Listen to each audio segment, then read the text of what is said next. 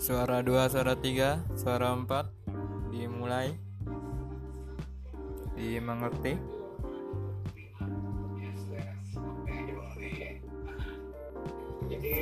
Ya, hari ini kita akan menyiarkan berita, yakni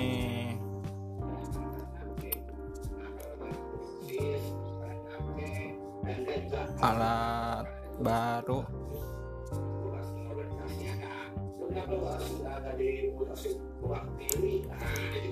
kita coba ya bersama-sama.